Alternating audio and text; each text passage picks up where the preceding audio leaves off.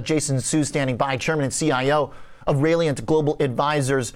Jason, can investors find any respite uh, from the U S market's weakness uh, in other places around the world? I see a little outperformance, like a tiny bit this year, by China and, and E M, strangely enough. That's right. Well, first of all, this reminds us that uh, being diversified uh, is always the safest bet, right? Uh, if you if you are in Ukraine or if you're in Russia, the diversifying trade uh, really makes sense right now. Uh, yeah, so for global investors, uh, if you are looking at China, if you're looking at E M, and surprisingly, like you say, in E M, right, there's a lot of Russia in E M. Uh, E M's actually done pretty good uh, year to date versus the U S, certainly versus tech, if you held on to any tech. So I'd say diversify into uh, places that are uncomfortable. They may surprise you. It's pretty amazing. Uh, what are the risk points? How do the risk points differ? Uh, if you skew your portfolio a little bit more international than domestic, uh, um, it's a different set of risk points, uh, is it? I would think, but who knows right now if we're all just kind of moving according to how central banks change their plan or how a war is going on. What are those differences in risk points?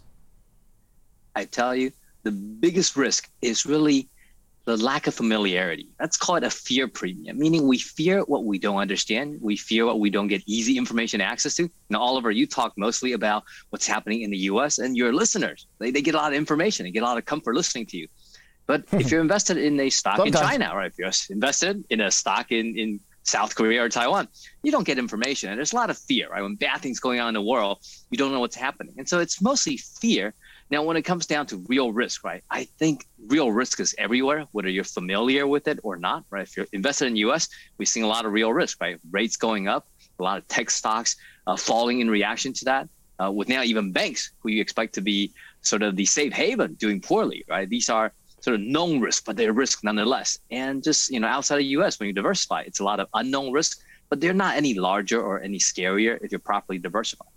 Jason, so with that said, uh, you're the expert here thinking about uh, emerging markets. I can't maybe make folks feel calm, but anyone who sits in the cockpit of the Millennium Falcon can be trusted. Tell us what you like right now. Well, you know, we, we like a lot of the blue chip uh, Asian stocks, you know, particularly, you know, a lot of the Chinese stock trading onshore, we call the A shares. And because it's an election year in China and they're looking for stability. They're looking for lowering interest rates, turning on stimulus to give this sense of prosperity, right? So in an election year, you see that in many other countries, and this happens to be the election year in, in China. Uh, and it's the unprecedented third term for, for President Xi Jinping. So there's sort of, you know, additional uh, impetus from, from Beijing to make sure it all goes really well. So so we like a lot of the, uh, surprisingly, you know, the boring big state-owned enterprise in China right now. Okay, so after a year and a half in which it seemed like China was doing everything it could to put the hurt on its own companies, is that the worst past, uh, that pressure from the government? Well, first of all, uh, it's put a lot of hurt, um, primarily the big techs, right? The big mm-hmm. platform yeah. techs who are becoming monopolies and really encroaching on the government's business, right? When you're a monopoly in a communist country, it's starting to look like you're doing the government's job. So I think the hurt's largely done, um, but you know the, the hurt may be quite permanent. So share prices might continue to struggle. But what I was talking about are really kind of state-owned enterprises, which are companies that have always been operated and, and in some ways a favorite son of the party, right? They get a lot of subsidies, they get a lot of policy support, and this will be that year where the support is particularly large. Okay.